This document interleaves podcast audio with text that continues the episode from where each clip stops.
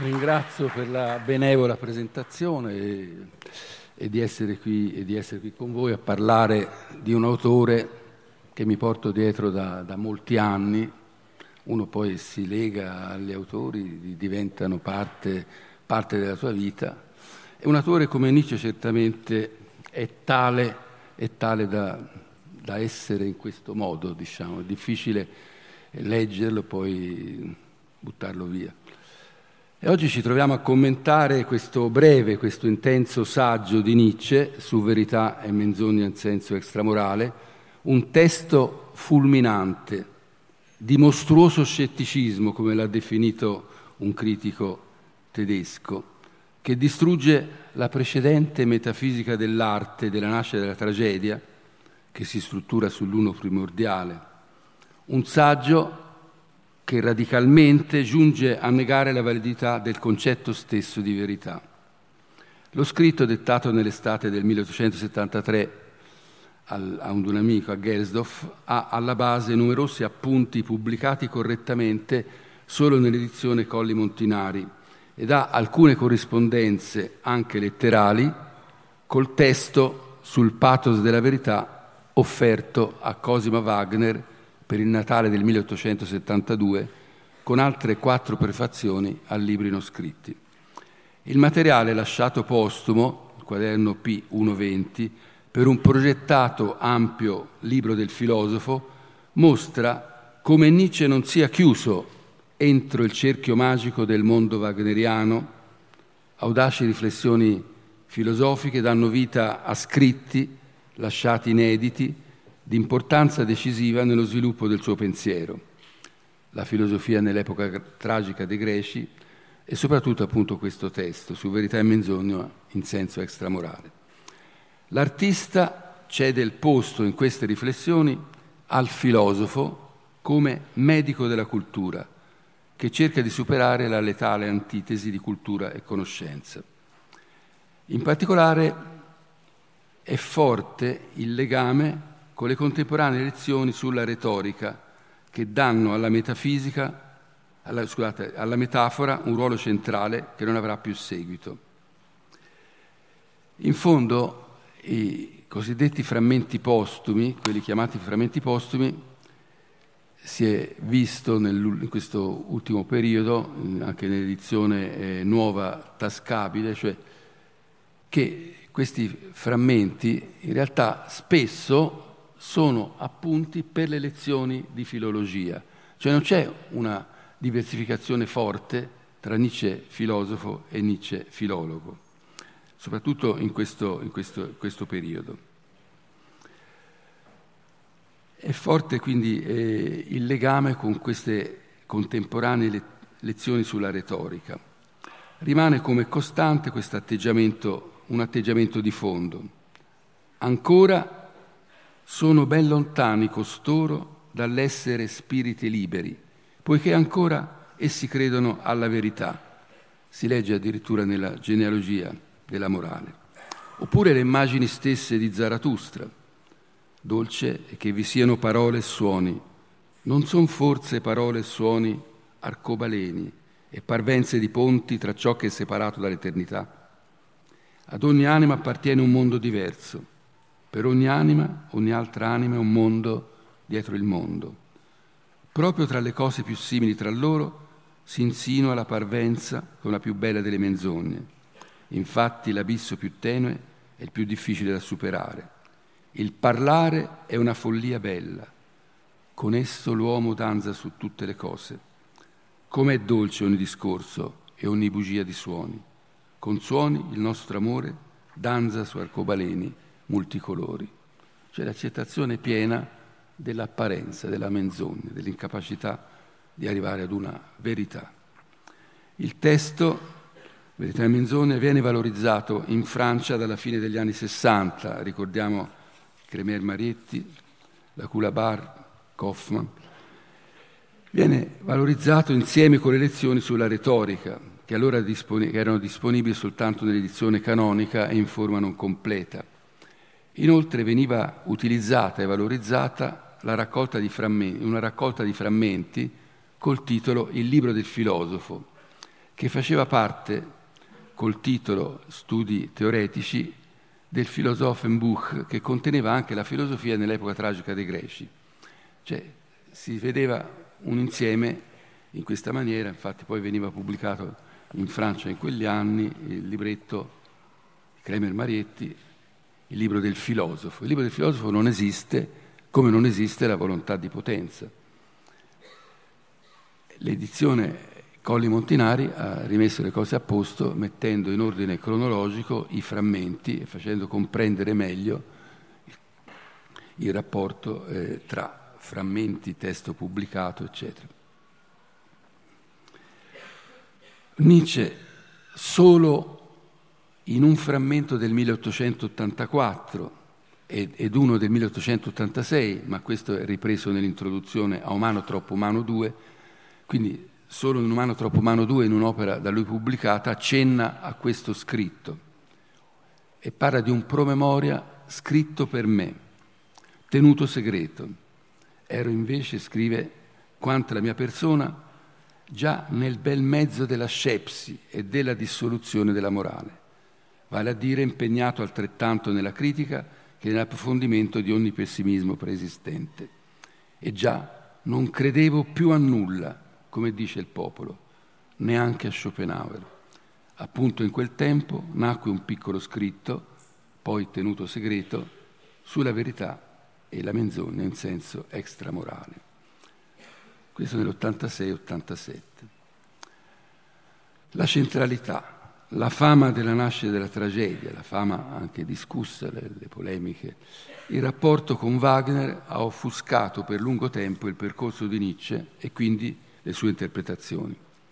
L'atteggiamento scettico, legato ad una probità filologica, ma anche al malessere dell'impotenza, si trova all'interno della sua pratica filologica verso le possibilità dei suoi risultati. L'influenza di Albert, Friedrich Albert Lange e della sua storia del materialismo è centrale in questo percorso di critica e nello stesso tempo di fedeltà a Schopenhauer. Lange, in realtà, non dedica spazio alcuno alla filosofia di Schopenhauer, soprattutto nella prima edizione del 1866, giustificando questa voluta assenza nell'introduzione al volume dove afferma di trovare nella sua filosofia, nella filosofia di Schopenhauer, un deciso passo indietro rispetto a Kant. Le principali questioni dovrebbero essere decise là dove sta il grosso confine, scrive, tra la vecchia metafisica e una libera poesia concettuale conciliata con la critica.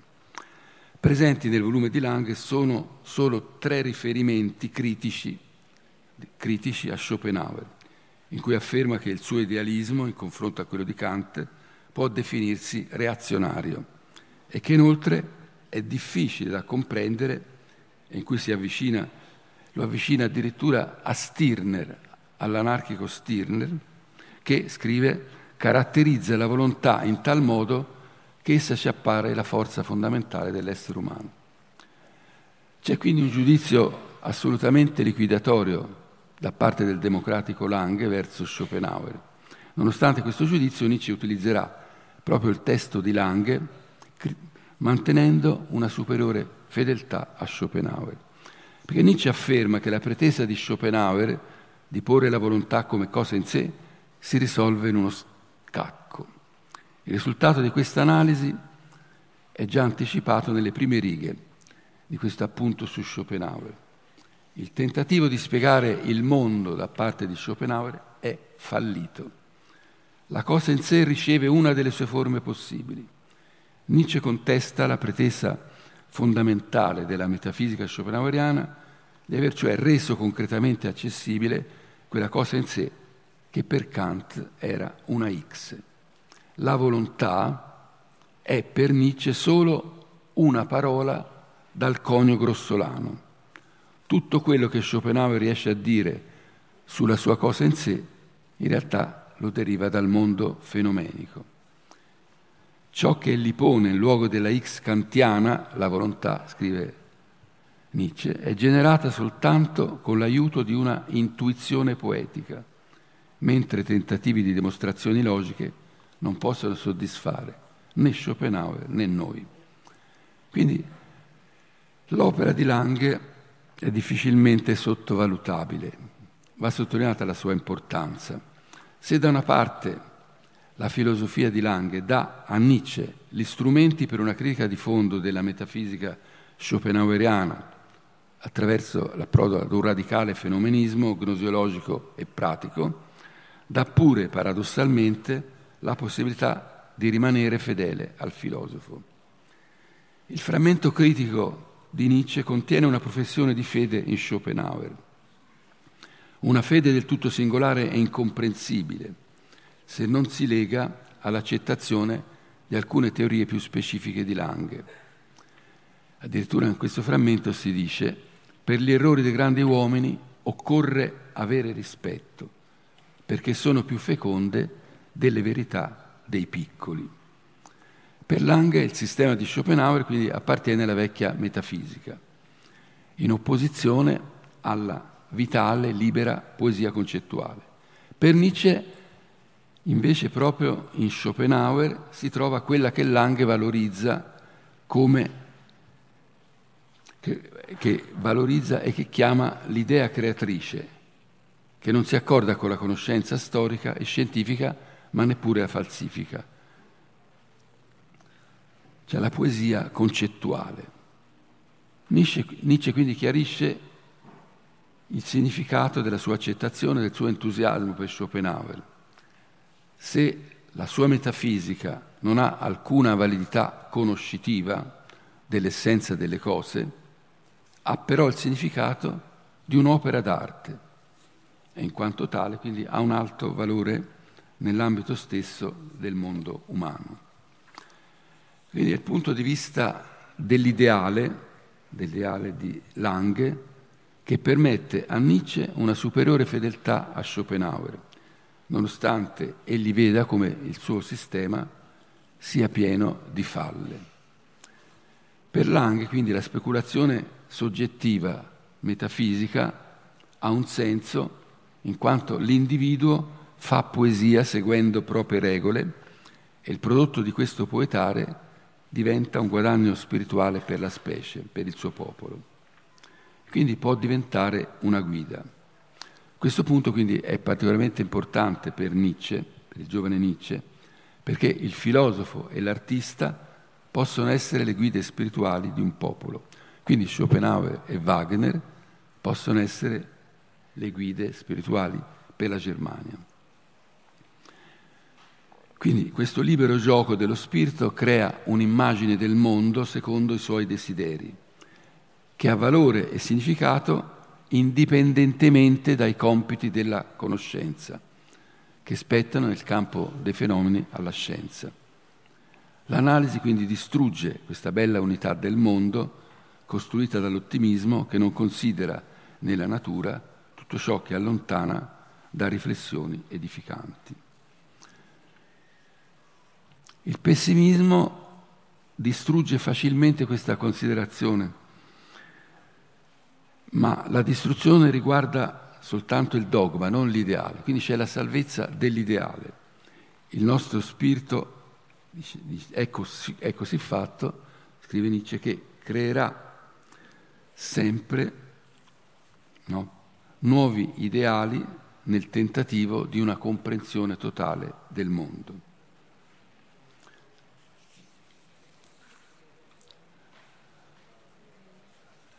Quindi eh, c'è il fatto che la metafisica, l'area della verità assoluta, dice Nietzsche in una lettera, è innegabilmente inserito in un'unica categoria, insieme alla religione e alla poesia. Chi vuole conoscere qualcosa si deve limitare ad una conoscenza della cui relatività egli stesso è consapevole. Per alcuni la metafisica appartiene dunque alla sfera dei bisogni dell'animo. È essenzialmente edificazione. Per altro verso essa è arte, quella cioè della poesia concettuale, ecco la poesia concettuale. Una cosa è certa però, la metafisica, sia come religione che come arte, non ha nulla a che vedere con il cosiddetto vero o essere in sé.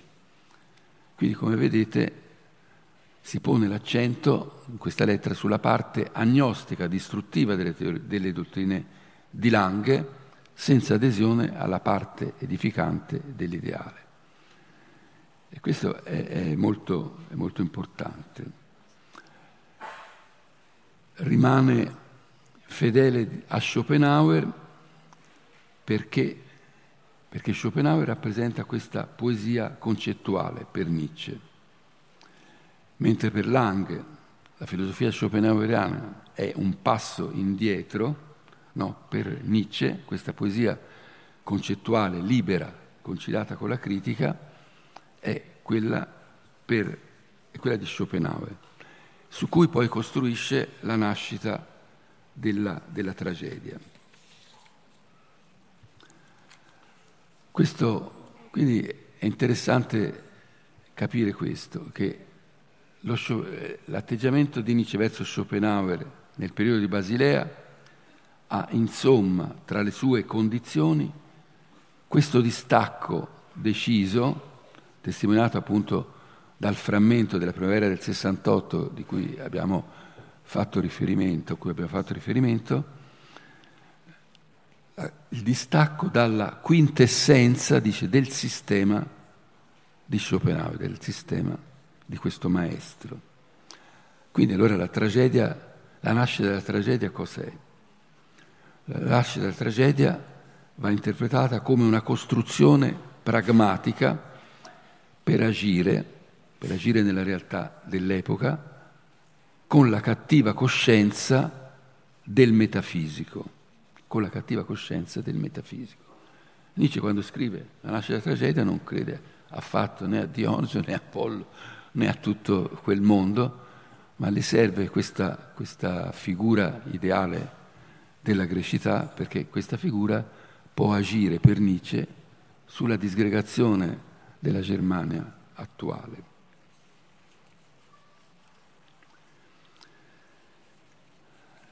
Questo desiderio di affermazione e di rinnovamento che, che Nietzsche ha, però presto si trova impigliato nella rete di questa struttura metafisica che di per sé getta una critica, un'accusa, un'accusa sul mondo del divenire. Quell'affermazione quindi sembra aver bisogno del mito come illusione vitale per legittimarsi. La metafisica dell'arte, della nascita della tragedia, rappresenta questo ideale. È un, un mito costruttivo e pragmatico che però poggia sul vuoto spazio della volontà schopenhaueriana. C'è un frammento di lettera a Deussen nel novembre, ottobre-novembre del 67 in cui ripete le argomentazioni derivate da Lange in favore di Schopenhauer, per cui una Weltanschauung non può essere contraddetta dalla logica come dalla logica non viene creata. E dice di sentirsi a suo agio nell'atmosfera di quella filosofia. Ma in che modo? Se uno schiavo, scrive, nella sua prigionia sogna di essere libero e sciolto dalle sue catene, chi sarà così duro di cuore da svegliarlo per dirgli che è soltanto un sogno. Chi lo farà? Soltanto uno sbirro. Né a me né a te verrà mai la voglia di far questa parte. Cioè Nietzsche c'è quindi una lucida consapevolezza del carattere di fuga dalla dura realtà di questa via.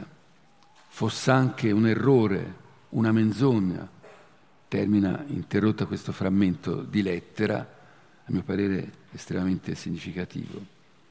Quindi per Nietzsche appare ben presto una vana operazione dall'alto, questo tentativo di rifondare la comunità con la forza dell'arte, no?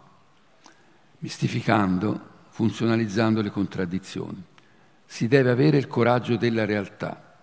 L'allontanamento da Wagner è anche rifiuto delle consolazioni estetiche e metafisiche oltre che essere un segno di disprezzo per chi era diventato l'apologeta del Reich, l'apologeta dell'attualità del Reich, altro che in attualità.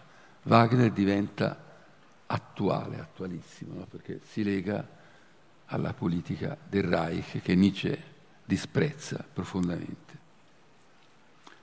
Quindi nei frammenti postumi del periodo si può vedere come questa costruzione non possa resistere alla critica e alla consapevolezza di una falsità, sia pure volontaria e pragmatica. La volontà diventa, fra l'altro, in questi appunti, in questi appunti postumi, la forma più universale dell'apparenza.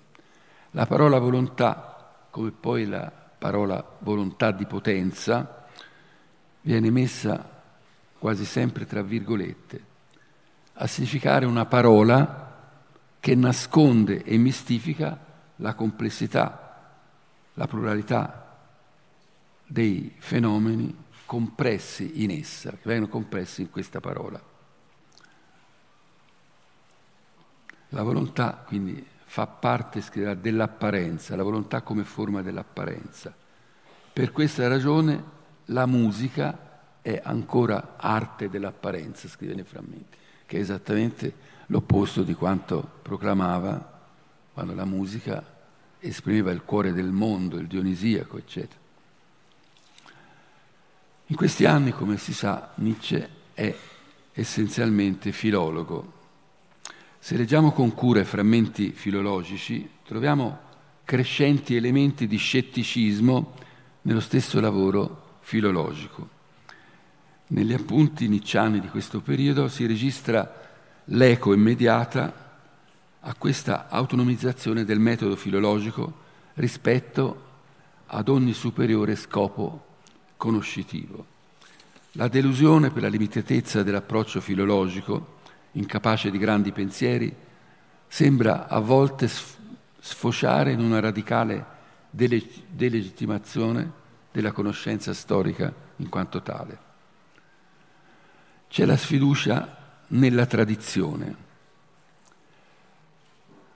Oggi, dice Nietzsche, gli studi storico-filologici sono caratterizzati dall'incontestato dominio dello scetticismo, uno scetticismo a cui sembra non potersi sottrarre.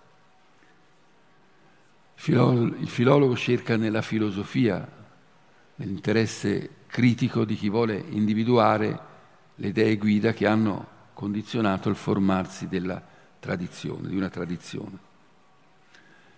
Per Nietzsche questa conoscenza della tradizione porta con sé, questa è la sua speranza, un superamento dialettico dello scetticismo, proprio dialettico.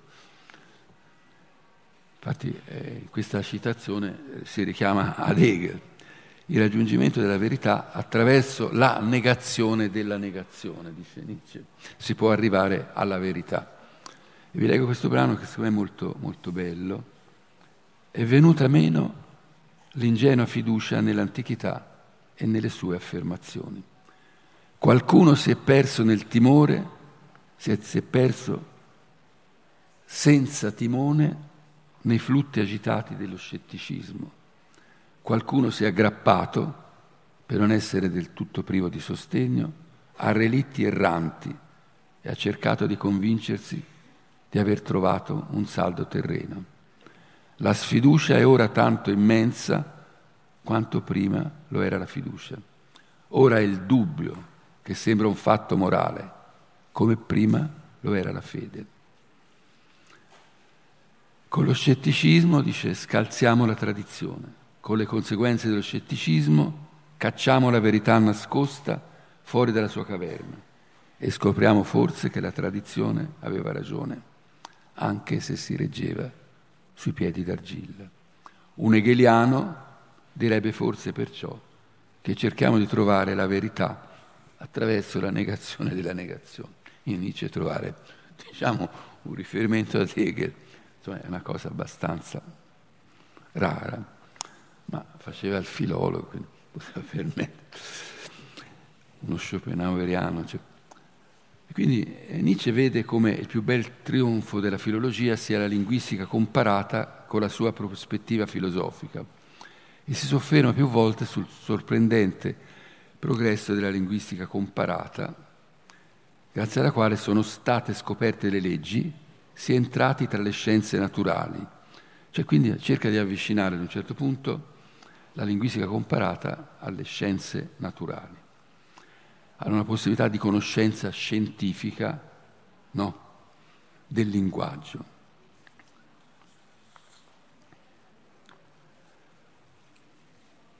Il tema dell'origine del linguaggio, che aveva toccato fin dall'inizio, addirittura negli studi su Democrito, abbozzati, comincia a porsi come il centro dell'interesse di Nietzsche.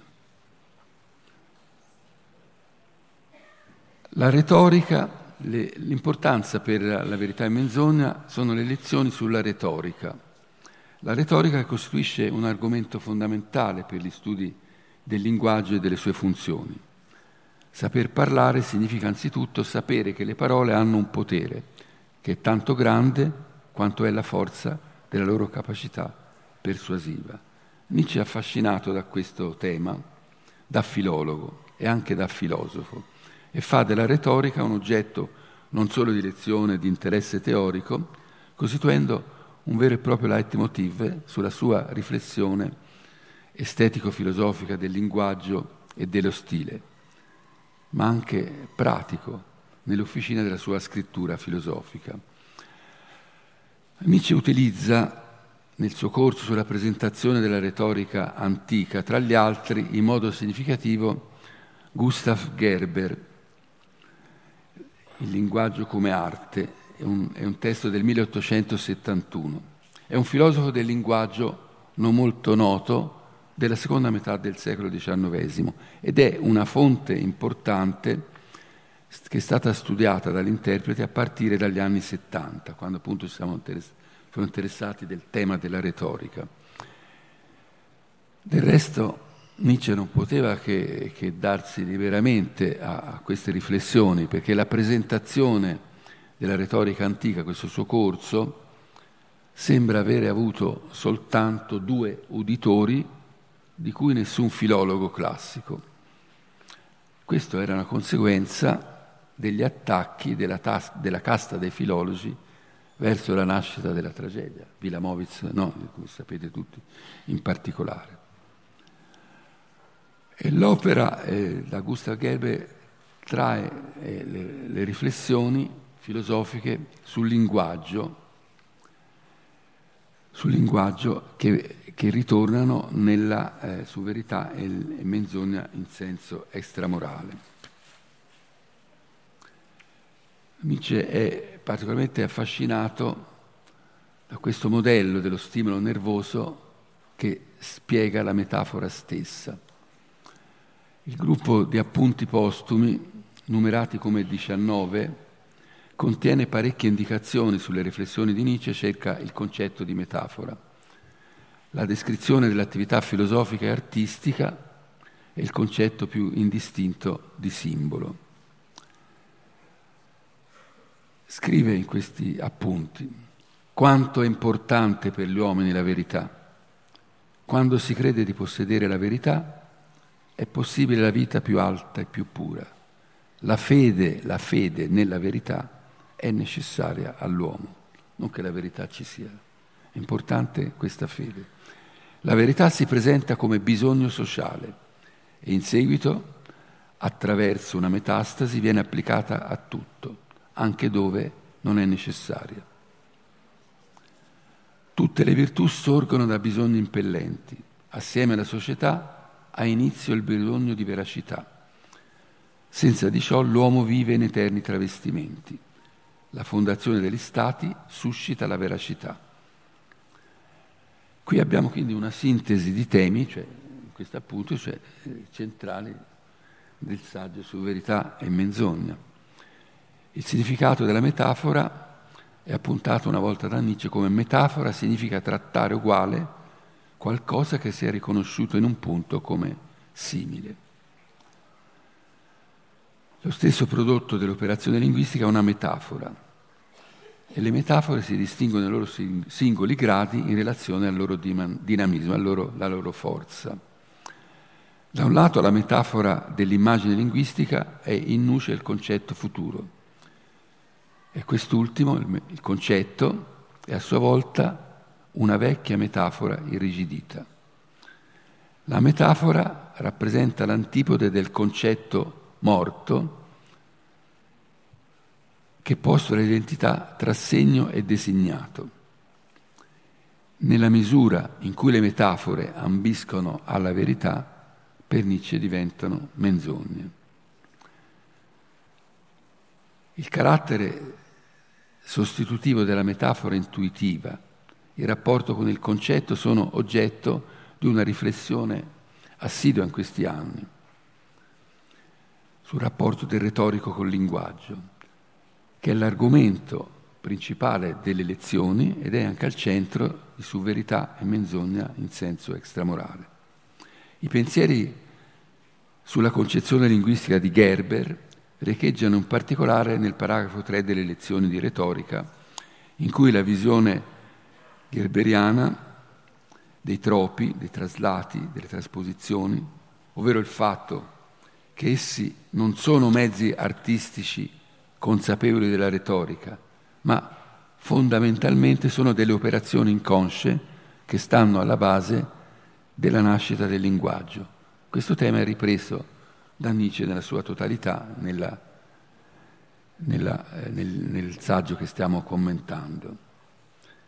Gerber utilizza la formulazione convenzionale per cui la metafora non crea ex novo i termini, ma ne trasforma il significato.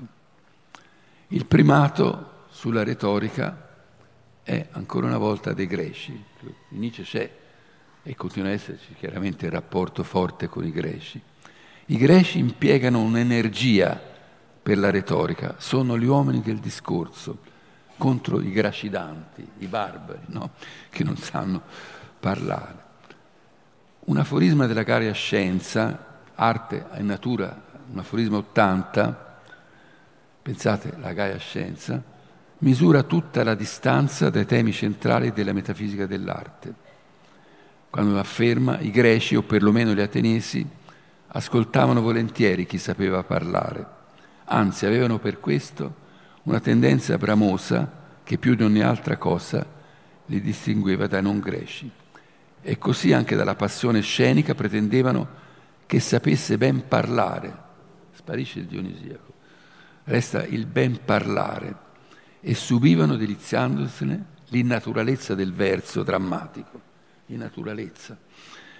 Nella natura la passione è così avara di parole, così muta e impacciata.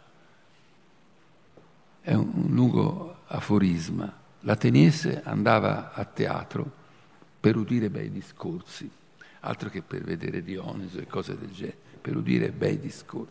Vedete che distanza c'è tra il Nietzsche maturo, il Nietzsche della Gaia Scienza e il Nietzsche della nascita della tragedia.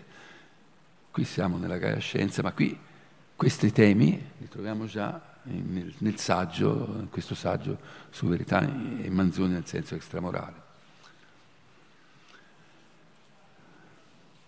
Behler, in un saggio importante su tradizione romantica e decostruzione nella filosofia del linguaggio del giovane Nietzsche, mostra come Nietzsche riprenda questa critica del linguaggio di Gerber, che rendeva di nuovo cosciente questo processo di oblio nel quale sono cadute le nostre originarie formazioni lessicali. Nelle lezioni di retorica Nietzsche ha notato numerosi esempi di questo tipo, ripresi fra l'altro da Gerber. Tra l'altro sono state date anche concordanze complete del rapporto tra, tra Nietzsche e Gerber, tra le citazioni implicite. Gerber viene nominato una sola volta nelle lezioni, questo non importa le lezioni per sé, sono appunti di lezioni, questa la difficoltà nella pubblicazione delle lezioni che appunto stiamo, stiamo preparando per, per, per, Adelphi, sta proprio in questo, nel fatto che assolutamente manca l'apparati e, le, e senza gli apparati queste lezioni non si capiscono, non si sa di cosa Nietzsche parli quando Nietzsche è autonomo, quando prende una via personale, quando parte da riflessioni di altri, perché appunto sono appunti personali, sono appunti per le lezioni, che non si sa poi come si sviluppassero fra l'altro queste lezioni. Comunque sono molto molto importanti queste lezioni, queste lezioni filologiche, sono in stretto rapporto col Nietzsche filosofo. Queste, queste, queste, ah, questi esempi, per esempio, tornano da Gerber, ritornano anche su Verità e Menzogna, accanto a questa tesi generale secondo cui la nascita della lingua si sarebbe verificata non secondo un procedere logico, bensì un procedere poetico. Ci sono questi esempi della durezza della pietra, della designazione del genere dell'albero e della pianta e della tortuosità del serpente. Cioè, qui, proprio quasi all'inizio cita proprio queste cose che sono esempi presi pari pari eh, da, da Gerber. Con questi esempi Gerber aveva cercato di rendere chiaro che la lingua non ci consente alcuna possibilità di decisione in relazione alla natura delle cose da esse espresse e che qui ci muoviamo all'interno delle regole proprie della lingua. Questi esempi di critica del linguaggio divengono per Nietzsche sintomi della generale incertezza della nostra situazione filosofica e metafisica. E scrive, che distacco dal canone della certezza, oppure quali delimitazioni arbitrarie, quali preferenze unilaterali accordate ora all'una, ora all'altra proprietà di una cosa, scrive su verità e menzogna. Queste prime riflessioni di critica del linguaggio sono decisive per il filosofare di Nietzsche. Esse non ebbero affatto una rilevanza solo temporanea, bensì un influsso duraturo.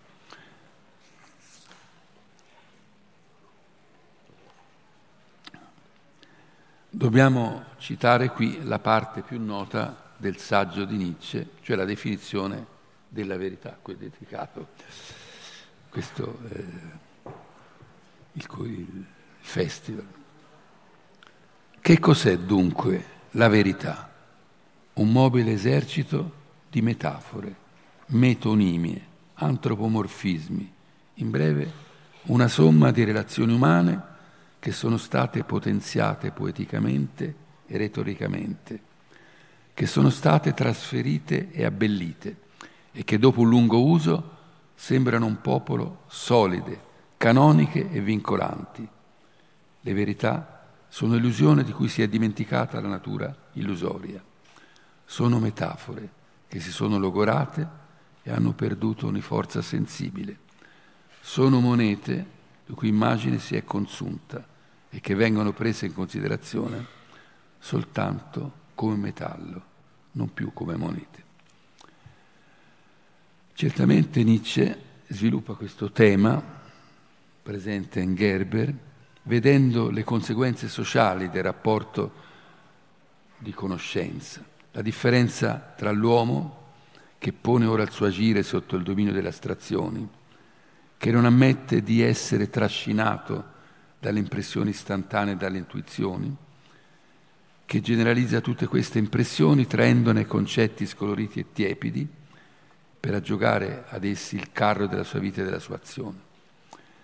Tra colui appunto che deve usare i concetti e non le metafore originarie e l'altro di chi che trova nel mito e nell'arte un nuovo campo di azione un nuovo alveo per la sua corrente, trova nel mito e nell'arte, più nell'arte che nel mito, perché col mito Nietzsche prende le distanze, tranne poi a crearne consapevolmente di propri. De, non a caso la volontà di potenza emerge, viene fuori, termine quasi sempre tra virgolette, e viene fuori nello Zarathustra, opera poetica. C'è, diciamo, nell'uomo artistico quello che confonde le rubriche e le celle dei concetti e presenta queste tras- nuove trasposizioni, metafore, metonimie. Svela il desiderio di dare al mondo sussistente dell'uomo desto una figura così variopinta, irregolare, priva di conseguenze, incoerente, eccitante ed eternamente nuova, quale è data nel mondo del sogno sono queste due figure a contrasto. La centralità della retorica si trova in Nietzsche fino al 1875.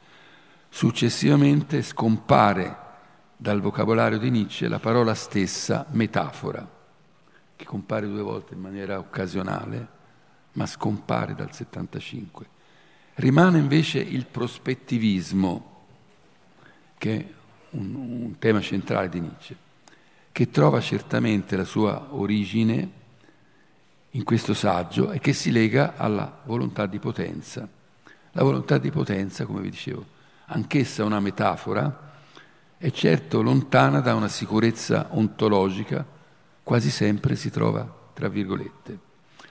E scrive Nietzsche, posto poi che anche questa fosse soltanto un'interpretazione, la volontà di potenza, e voi sareste abbastanza solleciti da obietarmi ciò, ebbene, tanto meglio, tanto meglio. Cioè Nietzsche accetta il fatto che la metafora, che la volontà di potenza in fondo appartenga a questo mondo metaforico, no? che serva per arrivare in qualche modo no? ad una parvenza.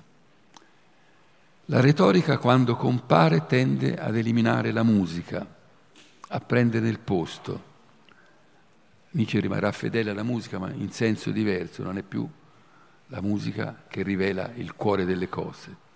Il mito, non, per esempio, non è più di origine musicale, il mito è retorico. Gli dei lasciano la scena non sono più in gioco. Questo saggio, che immediatamente dopo la nascita della tragedia, non compare Dioniso ed Apollo, che sono centrali nella metafisica dell'arte. Torniamo al saggio direttamente.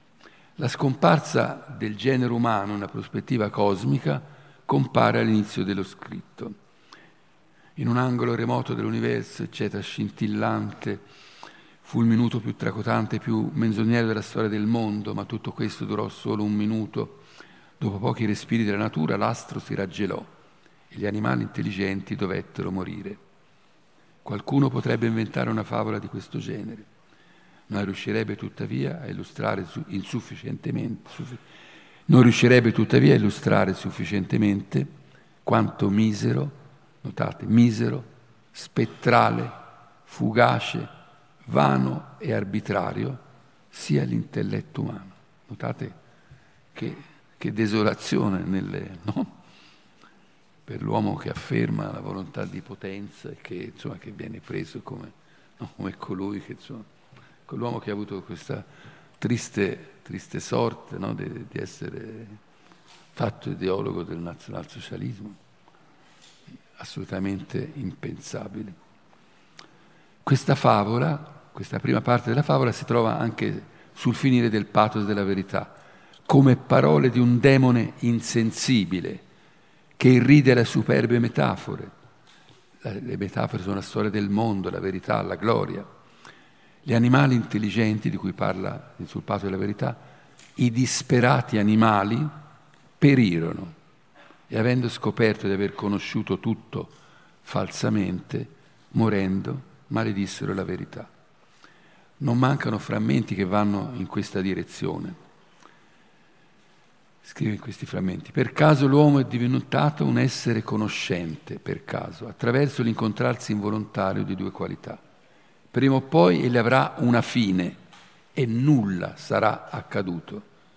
Per tanto tempo non lo sono stati e quando essi stessi avranno cessato di esistere non sarà accaduto nulla sono senza un'ulteriore missione, senza scopo. L'uomo è un animale sommamente patetico e prende tutte le sue qualità così sul serio come se queste fossero il perno dell'universo. Questa immagine della vita, della fine della vita organica si trova per esempio anche in Burkhardt, nello storico di Basilea, in cui Nietzsche in questo periodo è molto vicino e si riavvicina fortemente Wagner non sopportava Burkhardt perché Burkhardt non sopportava Wagner. Però Nietzsche, che nelle sue lezioni, nelle sue lezioni ho, mostrato come, in qual modo lezioni introduttive, riprende, riprende a pari pari da, da, da, da Burkhardt, addirittura dalla civiltà del Rinascimento in Italia.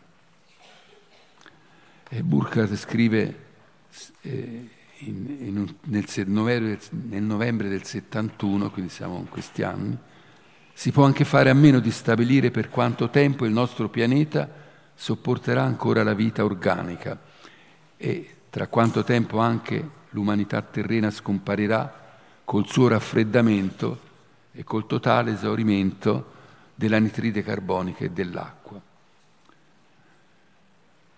Givone, nella sua storia del nulla, avvicina questo incipit di Nietzsche alle parole conclusive del Cantico del Gallo Silvestre delle operette morali del Leopardi, che, di, che dice così, tempo verrà che esso universo e la natura medesima sarà spenta. Poi Gione toglie queste parole e delle infinite vicende e calamità delle cose create non rimarrà pure un vestigio. Non so perché l'abbia tolto. Un silenzio nudo e una quiete altissima empieranno lo spazio immenso. Così quest'arcano mirabile e spaventoso dell'esistenza universale, innanzi di essere dichiarato e inteso, si dileguerà e perderassi.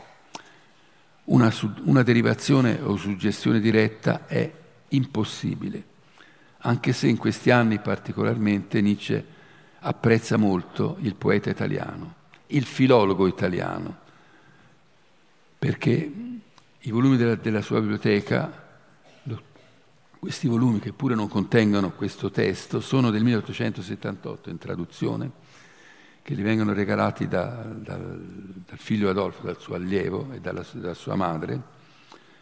Leopardi e Goethe per Nietzsche sono gli ultimi grandi epigoni dei poeti filologi. E di questi poeti filologi Leopardi raccoglie la specificità del mestiere di filologo. Leopardi è l'ideale moderno del filologo. I filologi tedeschi non sanno fare nulla, dice a un certo punto. Come vedete, insomma, chi può mettere un tedesco accanto a Leopardi, scrive, scrive ancora. Leopardi da questo agone, perché ha un rapporto agonistico con l'antichità, Leopardi, il grande deve essere compreso solo dal grande. Leopardi è forse, e da, dall'agone diciamo, si traggono questi impulsi verso la bellezza. Leopardi è forse il più grande stilista del nostro secolo, vedete, sono, e certamente Nietzsche conosce Leopardi e le cose filologiche, e certamente i canti sicuramente che, che cita o parafrasa, ma non conosce quasi sicuramente questo, questo, questo brano che pure è così simile, anche perché questo, questa immagine iniziale del saggio torna in un frammento, addirittura, notate, un frammento della primavera-estate del 1888, cioè la fine del suo percorso. Torna quasi come la stessa immagine che vi leggo perché è veramente bella l'uomo, una piccola specie animale ipertesa che fortunatamente ha fatto il suo tempo. La vita sulla Terra in generale un attimo, un incidente, un'eccezione senza conseguenze, qualcosa che per il carattere totale della Terra rimane senza importanza. La Terra stessa è, come ogni astro, uno iato tra due nulla, un avvenimento senza piano, ragione, volontà, autocoscienza. La peggiore forma di necessità, la necessità stupida. Qualcosa in noi si ribella a questa considerazione. Il serpente vanità ci sussurra. Tutto ciò deve essere falso perché suscita sdegno. Non potrebbe essere tutto questo solo illusione. Cioè, in certo qual modo c'è questo tema della fine della vita, che è un tema molto diff- per l'esaurimento delle forze, le forze finali, per cui è un tema molto diffuso in queste cosmologie dell'epoca, che per Nietzsche mantengono l'ombra di Dio e che sono espressione di nichilismo. Nietzsche darà come risposta a questo nichilismo l'eterno ritorno. Sulla scorta documentale dei volumi della biblioteca di Nietzsche e delle glosse è possibile ricostruire precisi riferimenti, termini della discussione con le varie ipotesi cosmologiche contemporanee. C'è questa durezza della realtà, la debolezza dell'uomo, a cui è preclusa una lotta per esistenza da condursi, dice, con la corna, con le corna e con gli aspri morsi degli animali feroci.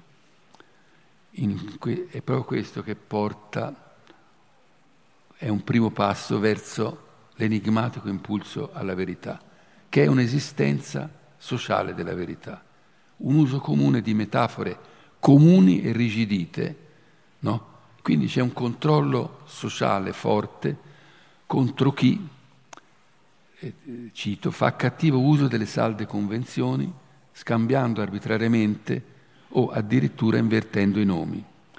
Quando egli fa questo in modo egoistico, che può recare danno, la società non si fida più di lui e così lo esclude da sé.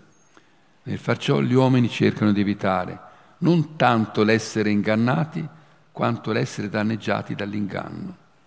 Anche su questo piano essi in fondo non odiano l'inganno, bensì le conseguenze brutte e ostili di certe specie di inganni. In tale senso limitato, l'uomo, soltanto in questo senso, l'uomo vuole la verità. Egli desidera le conseguenze piacevoli che preservano la vita della verità. È indifferente di fronte alla conoscenza pura, priva di conseguenze, mentre è disposto addirittura ostilmente verso le verità, forse dannose e distruttive. Quindi gli uomini sono immersi nelle illusioni, l'intelletto spiega le sue forze principali nella finzione. L'uomo in certo modo non conosce nemmeno se stesso, gli sfugge l'intreccio delle sue viscere. È uno scetticismo in cui afferma questi frammenti nessuno può vivere, uno scetticismo in cui nessuno può vivere. Dobbiamo superare questo scetticismo, dobbiamo dimenticarlo, sottolinea dimenticarlo. Quante cose dobbiamo dimenticare in questo mondo. Quindi la salvezza non sta nel conoscere ma nel creare. Uno scetticismo raggelante, una trattazione di tipo genealogico è teso di far vedere come il conoscere sia un non conoscere. Potrebbe ancora vivere un uomo che improvvisamente divenisse visibile a se stesso, scrive in un appunto di, di, di questo periodo e come in una vetrina illuminata fosse in grado di percepire più complicati meccanismi del proprio corpo, del proprio corpo dal, contor, dal contorcersi alla maniera del verme fino ai più impercettibili sussulti delle fibre nervose. Quindi una società che volesse fino in fondo essere onesta e vera dis- arriverebbe presto alla disgregazione e già alla sera, col volto della disperazione, bramerebbe redimersi nel nulla, tanto artificiosamente il mondo sociale è retto da un gioco di maschere, reticenze, rappresentazioni, frodi e raggiri.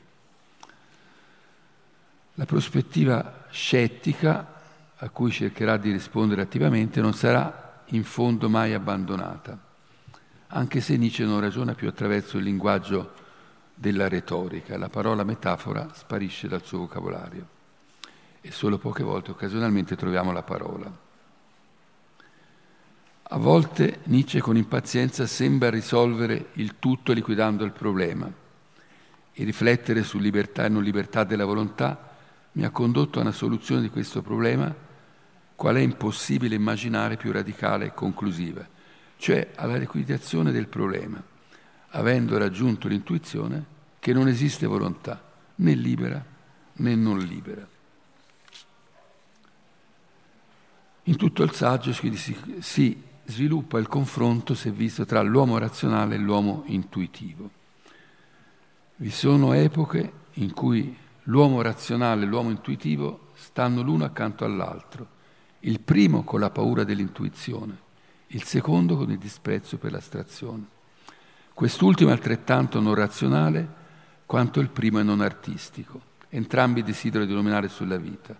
L'uomo razionale in quanto sa affrontare i più importanti, i più impellenti bisogni con la previdenza, la prudenza la regolarità. L'uomo intuitivo in quanto non vede, notate questo, come, perché mi soffermerò su questo, come eroe, tra virgolette, supremamente giocondo, eroe supremamente giocondo quei bisogni considera come reale soltanto la vita trasformata dalla finzione in parvenza e bellezza, eccetera. Nietzsche quindi designa come eroe supremamente giocondo, quando Nietzsche mette le cose tra virgolette non le mette a caso, no? sono citazioni letterali. Uomo supremamente giocondo, l'uomo intuitivo, che diversamente dall'uomo razionale affronta questi bisogni impellenti armato di previdenza, prudenza e regolarità. L'uomo supremamente giocondo non vede neppure quei bisogni, no? considera come reale la vita trasformata in parvenza e bellezza. Questo riferimento nascosto è importante, perché a chi si riferisce qui? Alla figura del Siegfried di Wagner, del Siegfriedo di Wagner. Quando Nietzsche coprirà abbastanza presto i vari eroi e eroine wagneriane, manterrà una valorizzazione per la primitiva ideazione di questo eroe nibelungico, Sigfrido. Per, e soprattutto per quanto il giovane Wagner, il Wagner rivoluzionario, aveva scritto su Sigfrido quando aveva pensato all'anello del Nibelungo come opera rivoluzionaria. Il libero gioco è l'elemento che caratterizza Sigfrido come, appunto, eroe supremamente giocondo nel crepuscolo dell'idoli si trova esattamente questa espressione. E nel, questo rapporto è l'eroe innocente no? che gioca, questo rapporto di antitesi, complementarità con Wotan, Wotan, che è il dio triste di tutti, il meno libero, mentre Sigfrido è libero. Questo quando Nietzsche valorizza, eh, in al di là del bene e del male, valorizza contro il Parsifal ancora la creazione di questo Sigfrido antilatino, liberissimo, gaiamente innocentemente barbaro e anticattolico, decisamente antiromantico. E Nietzsche afferma che solo la sua filosofia è adeguata a quella figura e che Schopenhauer, attraverso Wagner ha falsificato la direzione dell'arte wagneriana che allora era decisamente anticristiana. Cioè, questo, nelle intenzioni di, di Nietzsche Sigfrido diventa il recupero da parte di Wagner delle sorgenti naturali, cioè l'uomo non è stato, non è del tutto esaurito. Il Dummer Sigfrido afferma la forza della creazione attraverso l'inconscio. Un altro tema si può trovare nel, nel, nello scritto su Wagner, nell'inattuale su Wagner, cioè, che ha attinenza stretta con questo, con questo termine, il tema del linguaggio, della comunicazione, che torna in Wagner a Bayreuth, dove si parla appunto di malattia del linguaggio, malattia del linguaggio, avrà questa espressione, da, dappertutto il linguaggio è malato e l'oppressione di questa mostruosa malattia pesa su tutto lo sviluppo umano. Il linguaggio ha dovuto percorrere tutta la scala delle sue possibilità per abbracciare il regno del pensiero, cioè l'esatto opposto del sentimento, allontanandosi in tal modo proprio dalle forti manifestazioni del sentimento che esso alle origini poteva esprimere in tutta la loro schiertezza. La sua forza si è esaurita, i sofferenti non si possono più intendere tra loro il linguaggio è diventato, scrive, una forza a sé che con braccia di spettro afferra e respinge gli uomini dove propriamente non vogliono andare. Non corrisponde ai bisogni reali. L'uomo può concordare nella convenzione in parole ed azioni, ma non nel sentimento le parole e i concetti in cui si irrigidisce il potere dominano le intenzioni degli uomini, che vengono spinte lontano dalla loro destinazione più alta che ancora appare la comunità. Per finire vorrei leggere lo splendido finale del saggio, estremamente significativo e riassuntivo dei temi. Mentre l'uomo guidato dai concetti dell'astrazione non riesce per mezzo loro che a respingere l'infelicità, senza riuscire egli stesso a procurarsi la felicità dalle sue astrazioni, mentre cioè egli si sforza per quanto è possibile di liberarsi dal dolore, l'uomo intuitivo invece ergendosi in mezzo a una civiltà, raccoglie dalle sue intuizioni, oltre che una difesa dal male, un'illuminazione, un rasserenamento, una redenzione che affluiscono incessantemente. Senza dubbio egli soffre più violentemente quando soffre, e li soffre anzi più spesso, poiché non sa imparare dall'esperienza e cade sempre di nuovo nello stesso fosso in cui era caduto una volta. Nel dolore poi è tanto irrazionale quanto nella felicità. Egli grida forte e non trova consolazione. Quanto diverso è il comportamento di fronte a un'uguale sventura dell'uomo stoico, ammaestrato dall'esperienza, il quale si domina con l'aiuto dei concetti. Notate, sono messi sullo stesso piano, cioè c'è chi interpreta questo come in fondo un rimanere fedele all'elemento artistico, no? e mettere da parte l'uomo dei concetti. Lui che, che altrimenti cerca soltanto la rettitudine, la verità, la libertà dagli inganni, la difesa dalle sorprese seducenti, ora invece nella sventura mette in mostra il capolavoro della dissimulazione, come quell'altro aveva fatto nella felicità.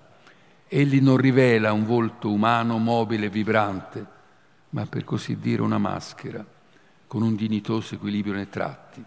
Egli non grida e non altera nemmeno la sua voce. Se un nuvolone temporalesco si rovescia su di lui, le si avvolge nel suo mantello. Notate questo, se un nuvolone temporalesco si rovescia su di lui, egli si avvolge nel suo mantello e se ne va lento passo sotto il temporale.